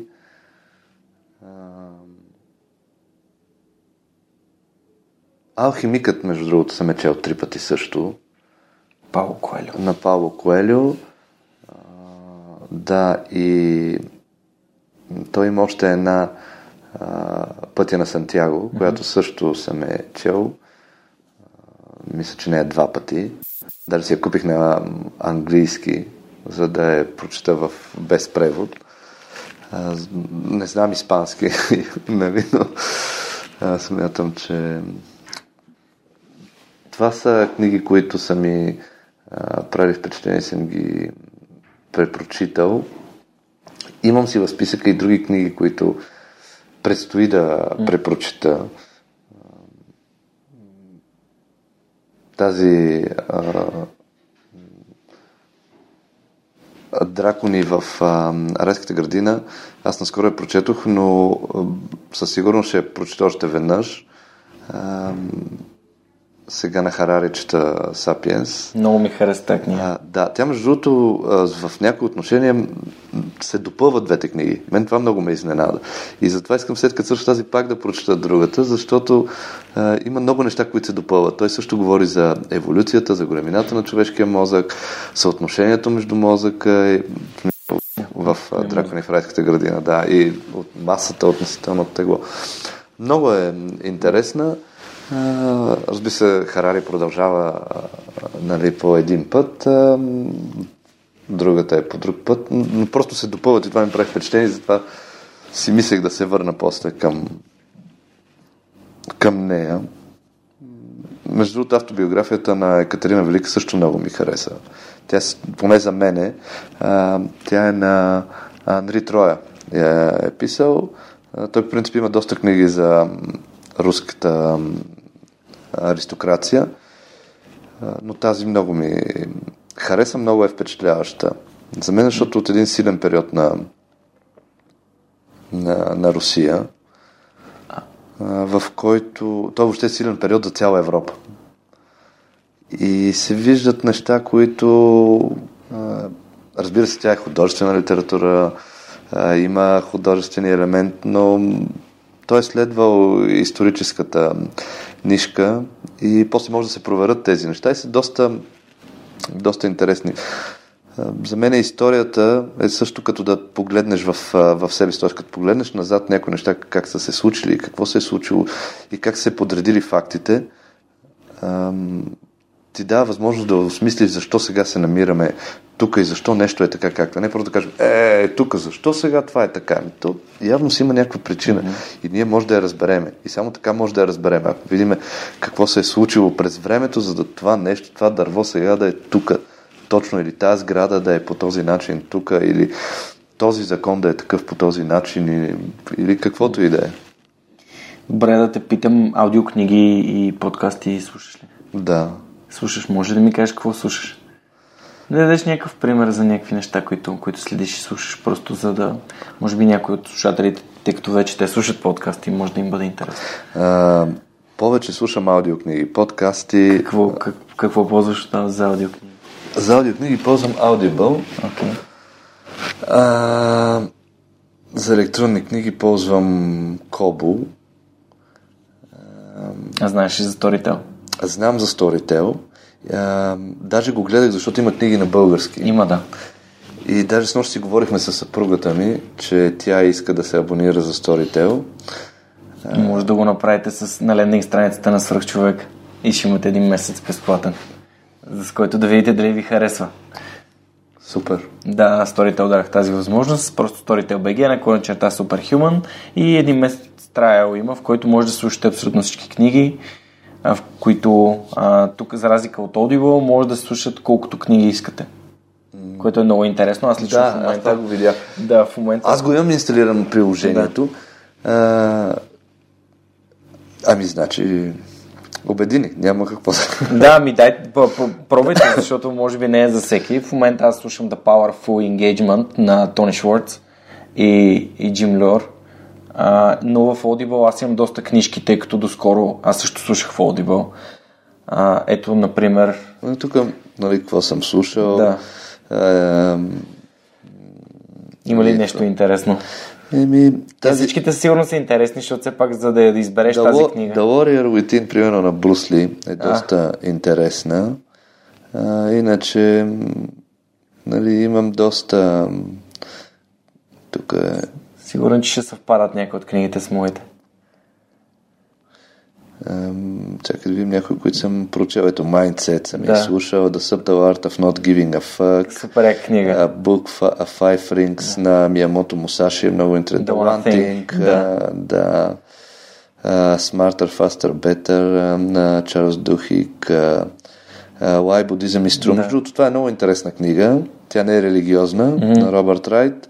Той има и други хубави книги. Uh, също дава една перспектива за еволюцията, друг поглед. Uh, и Видях The Power of Habit. The Power of Habit. Аз по кориците ги познавам. Това е Максвел ли? Не, това е Джим Рон. А, Джим Рон. Джим Рон. А, тези не съм ги е дослушал. И аз Sapiens. А, не, Sapiens не, това е Super Ето Intelligence. Е да, но е чета на... Да. Не я слушам, а е чета. Да. Супер. Good to Great. Good to Great, да. A History of Strategy. Интересна книга. Ще ти дам и моя Audible после да, да Prime to Perform, The Achievement Habit. Hooked. Да, Hooked също. Супер, супер. Много се радвам, че и ти слушаш аудиокниги. Смятам, че това така те първа навлиза. Навлиза и хората ще приемат повече съдържание в аудио, в аудио формат.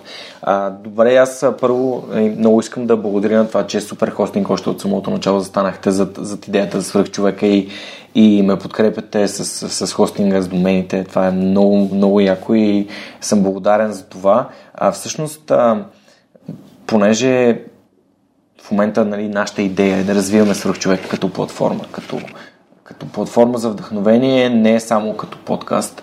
Така че вашата, вашата подкрепа е много ценна и за мен е така дава едно спокойствие, че работя с хора, които имат сходни ценности, с това се подкрепяме взаимно и правим а, разни неща заедно. Това за мен е, е, е много готино и исках да задам няколко въпроса, свързани с важността да, да създадеш един сайт и поне през призмата на свърхчовека, когато започваш контекста на започването на нов проект, нали, който не е бизнес, ти го приемаш, както и теб те чух в началото, нали, ти не говориш за бизнес и за изкарване на пари, за uh, global domination, ти разкажеш за това как да помогнем, как едно добро решение може да стигне до повече хора. А, м- един от съветите, които много често чувах в началото, беше направи си сайт. Обаче аз не го чувствах като необходимост в началото. Има ли някакви такива а, ми, други митове, че трябва да имаш сайт веднага от, от Day One, преди да си си тествал, валидирал дали това нещо работи, а, например. Имаш ли някакъв такъв опит? Защото смятам, че това може да изиграе много лош шега на, на, на, на стартиращи проекти, които са свързани с съдържание, а не с магазини, не директно продажба. А, защото най фокуса на подкаста е да събера съдържание от готини интересни хора. А, в контекста на магазините, естествено, този магазин в момента, в който е онлайн, той вече може да продава. Но при мен идеята беше трупане и съответно аз исках да ставам по-добър, а не да, да, да, да имам сайт от, от първия ден. И сякаш всичко се случи със собственото си темпо, без, без да го насилвам. А, та, въпросът ми наистина е, има ли такива митове, които хората а, един вид не, не адаптират към, към, към нещата, които правят, свързани с стартирането на сайта, или пък си мислиш, че е много сложно това да, да стартират сайт. Забелязва ли си такива неща? Почти всичко от това, което каза, е така и се забелязва. Едни хора смятат, че няма нужда от началото, други смятат, че е много сложно, а, трети нямат време, четвърти не знаят как да го позиционират, а, как да го структурират и откъде да почнат, което пак е свързано с това, че е много сложно. А, за мен в днешно време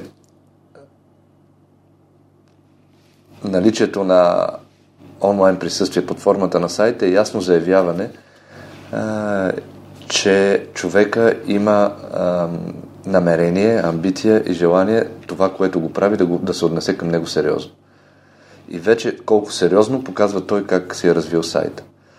Защото всякъде другаде, където дали присъства в социални мрежи или не, там всичко е по един кълъп. Там ти не заявяваш нищо. Това са платформи и средства, с които ти да достигнеш до твоята аудитория. Но по никакъв начин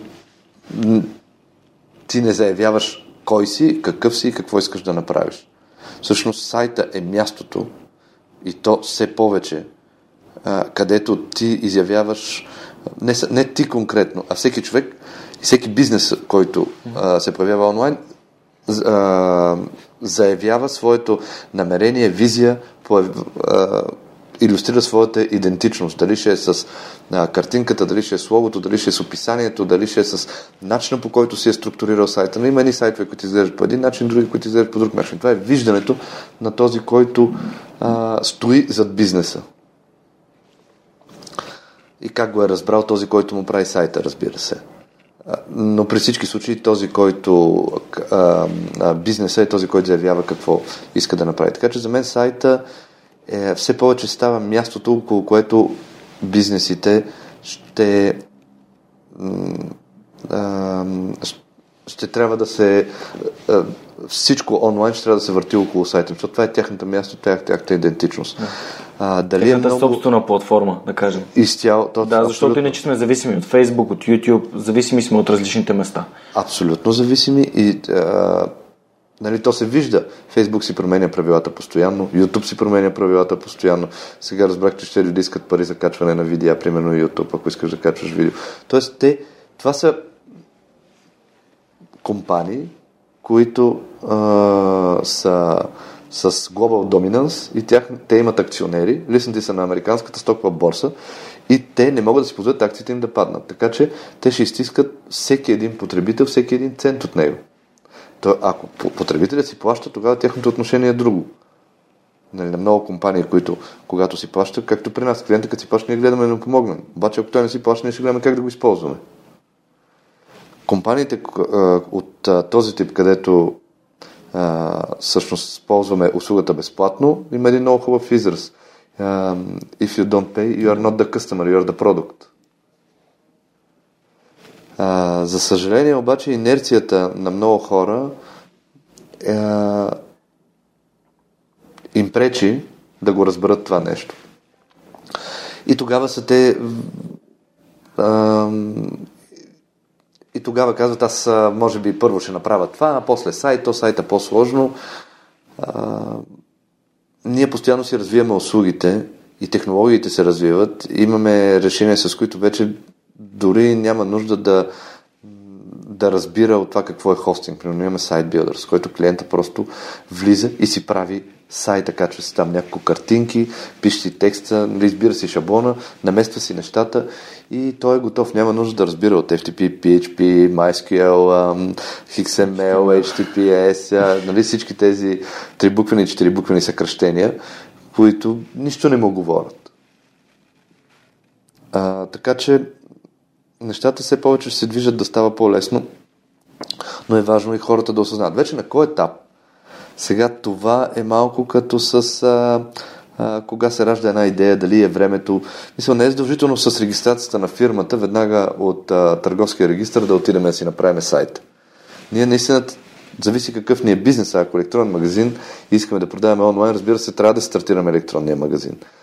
А, но ако е друг тип бизнеса, ние може би първо трябва да си формулираме точно посланията, които искаме, как искаме да го представим и така нататък. Той може да е 3 месеца по-късно да стартира а, сайта, 6 месеца по-късно.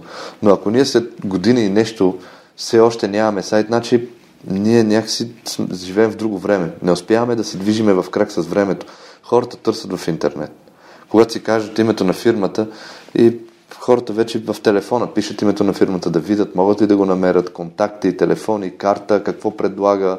Ам, нали, един сайт някой казва, а, то сайт визитка не е важен ми. Напротив, сайт визитка е изключително важен, защото те тия хора, дето ти влизат на сайта визитка, ако сайт ти не работи и те не могат да го намерят, значи, то...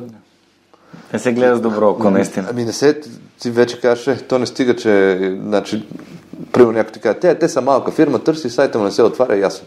Те може и да са затворили. Или отваряш сайта, гледаш, пише последната нещо, което е отдолу, примерно пише 2013 година, викаш, те сигурно са затворили. Нали, има и такива, е, тук на пазара, а,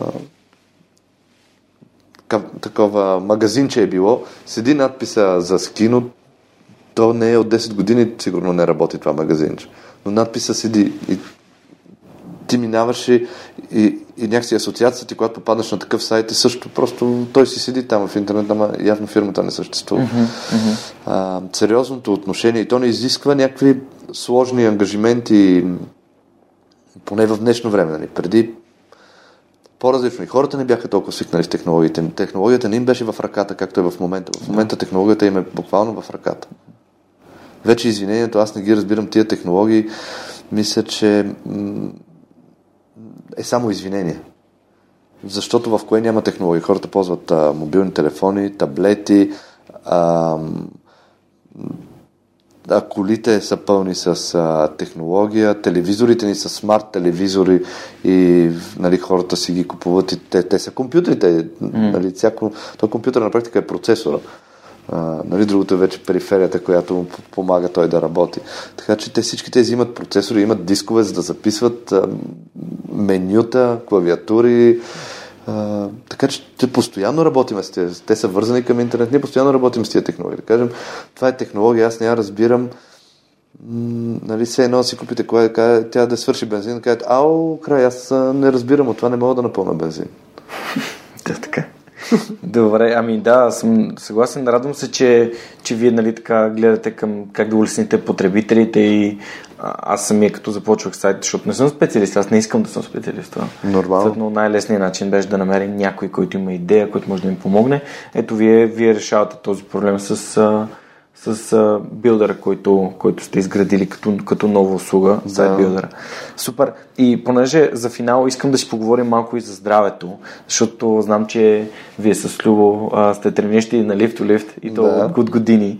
А всъщност как, а, понеже ми беше казал по-рано, че и от много работа, тотално вече съм забравил за здравословния живот. Всъщност какво те накара да, да започнеш да, да тренираш, да, да се храниш по-осъзнато и така? И сложно ли е, трудно ли е?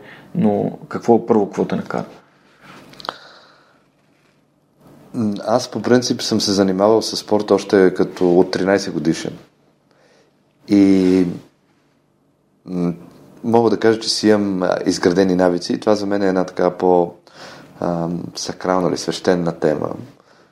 Даже на Лазар, като му писах, когато отивах към него, викам, виж, аз съм занимавал с това и това и, си, и си, ще си дойда с моите разбирания, да знаеш, нали, имам си багажа, но пък винаги съм бил отворен към нови неща. А, по принцип много а, психолози а, и въобще хора, които изследват а, развитието на мозъка, казват, че има два начина по които се развиват мозъчни клетки. Четенето и спорта. Мозъка се развива по този начин. А какво те накара да вземеш решението? А, ами, както ти казах, в, а, също не помня дали беше преди разговора, mm.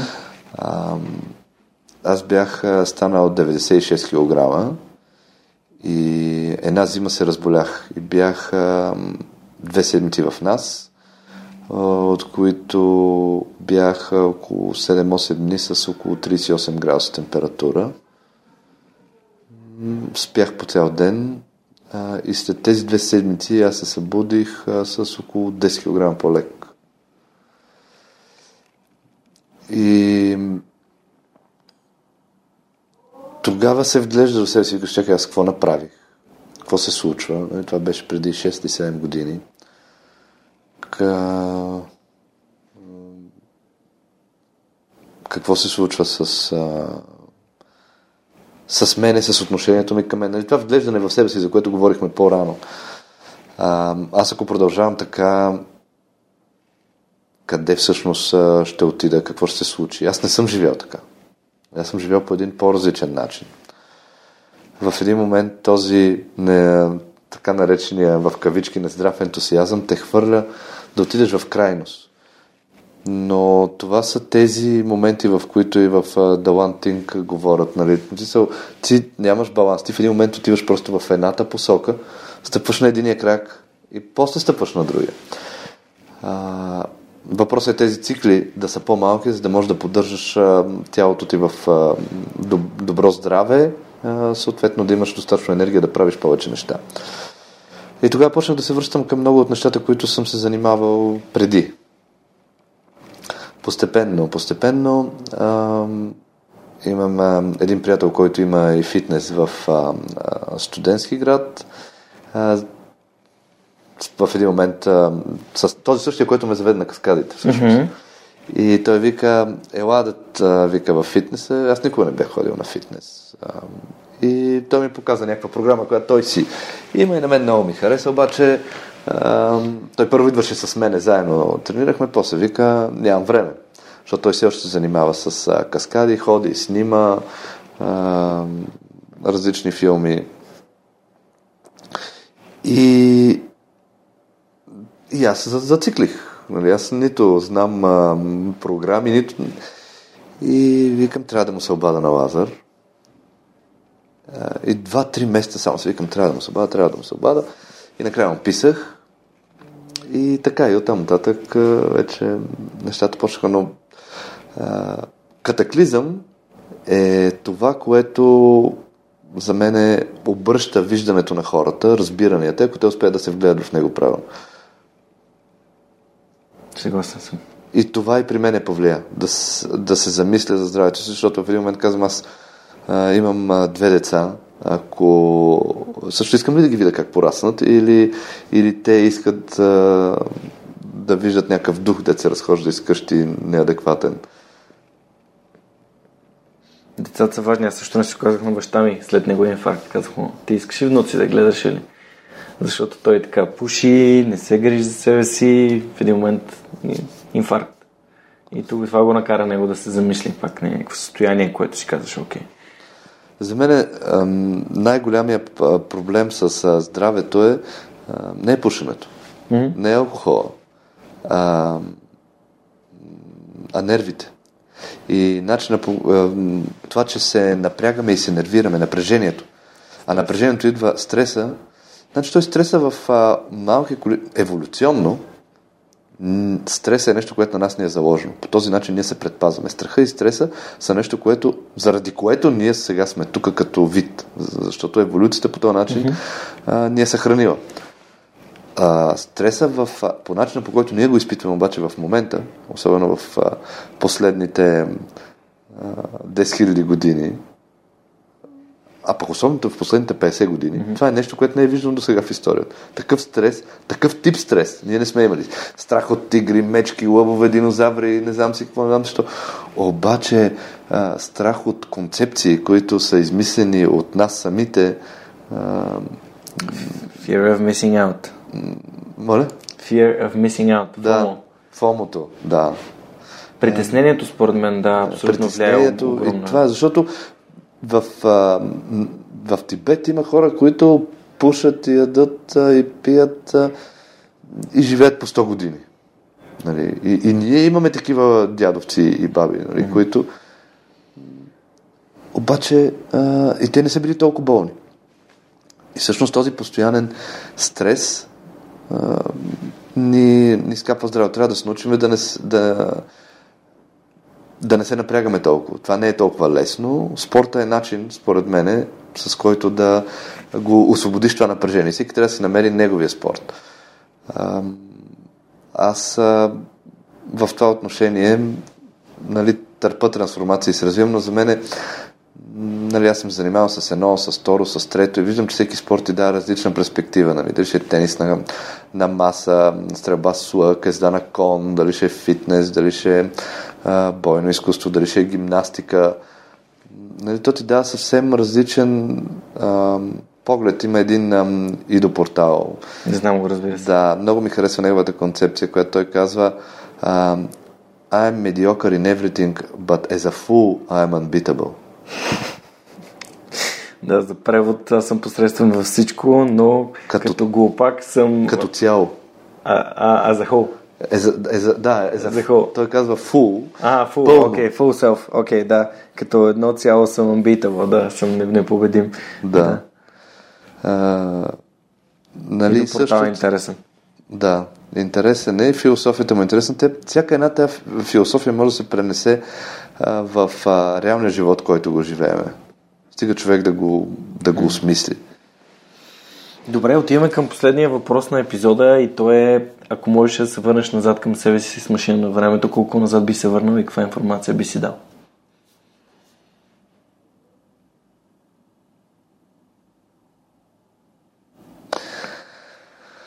А, това е интересен а, въпрос и казват, че а, хората умират щастливи, ако не, за, не съжаляват за нищо, което са направили. А, аз ако сега се върна назад във времето, е, съвета, който бих си дал е да не променям нищо. Нищо. Съвсем нищо. Ами, не съжалявам за нищо, което съм направил и което се е случило. Всяко, м- всяко нещо ми е а, помогнало и ми е дало много, а, като го осмисля и като го се постарая да го разбера, за да мога да направя следващото нещо по-добро. Това е като, както си говорихме, четенето на книги. Но Нали, не за да прочетем книгата, първо трябва да научим буквите, после да се научим да ги свързваме в думи, после да четем изреченията, после да ги четем с разбиране, да може да ги преразказваме. Нали, не може просто на един първи клас да му дадем шокунка, ето, много е як. и, и за това, лично за мен, това е моето си усещане. Не смятам, че има нещо, което а, бих променил. Бих Ами, благодаря ти много, че отдели от времето си. Пожелавам успех на теб и на, на целия екип на Хостинг МГ през 2020 и а, свръхчовешки успех, разбира се. А, и ще се радвам да, да, да, да поддържаме това, а, което очевидно и двамата, което вярваме, че нали, нашата ценност е да помагаме на другите и да им даваме стойност. А благодаря ви, че бяхте с нас в изминалите час 40 минути. Надявам се, че този разговор ви е харесал. Знаете, следващия епизод, следващия епизод на Свърх човека, а ако все пак искате да споделите този разговор с приятелите си, аз ще съм изключително благодарен. Това беше всичко от нас за тази седмица и до скоро. Чао, чао! Чао! Този епизод достигна до вас благодарение на усилията на екипа и подкрепата на дарителите на Свърхчовекът. Автор и водещ Георги Ненов, аудиообработка Радослав Радоев, креатив Анелия Пейчева, маркетинг Анна Мария Ангелова, консултант Неда Борисова. Както и все по-големия списък с хора, които подкрепят свръхчовека, за което съм им безкрайно благодарен. Георги Малчев, Симона Дакова, Павлина Маринова, Ивайло Кенов, Даниел Гочев, Йордан Димитров, Христо Христов, Теодора Георгиева, Ясен Михайлов, Любомир Киров, Ралица Куманова, Анна Андонова, Емин Мола Ахмед, Ивайло Христов, Атанас Деневски, Марин Митев, Николай Василев, Александър Силгиджиан, Емилиан Николов, Нели Димитрова, Енчо Боев, Андрей Грозданов, Димитър Парушев, Джанер Кафеджи, Маргарита Труанска, Йордан Василев, Райко Гарков, Александър Гейне, Живко Тодоров, Борислав Сандев, Галин Стефанов, Деница Димитрова, Атанас Атанасов, Бисер Вълов, Мария Дилова, Християн Стоилков, Тениел Гошев, Яни Джуров, Богомила Трайкова, Асен Цветков, Яна Петрова, Георги Генов, Юлиана Андреева, Мирослав Желещев, Иван Игнатов, Радислав Данев, Катерина Апостолова, Коста Атанасов, Боряна Георгиева, Надежда Гешева, Ивайло Янков, Ивайло Стефанов, Тодор Петков, Константин Спасов, Невена Пеева Тодорова, Силвина Форнаджиева, Борислав Дончев, Павлина Андонова Иванова, Цвети Тотева, Камен Стойков, Радослав Георгиев, Помен Иванов, Лиляна Берон, Христо Бакалов, Кирил Юнаков, Пламенка Матева, Кристиян Михайлов, Ели Спасова, Александър Гиновски, Мирослав Моравски, Николай Маринов, Никола Томов, Георги Орданов, Александър Куманов, Евелина Костадинова, Мирослав Филков, Мартин Ангелов, Даниил Петков, Стани Цветанова, Румен Митев, Нетко Христов, Иван Белчев, Синди Стефанова, Марин Петков и Мартина Георгиева. Хора, благодаря ви. Напомням, че в момента в който станем 100, ще си направим едно огромно парти, за да го отпразнуваме. Всичко най-хубаво за тази седмица и до скоро. Чао!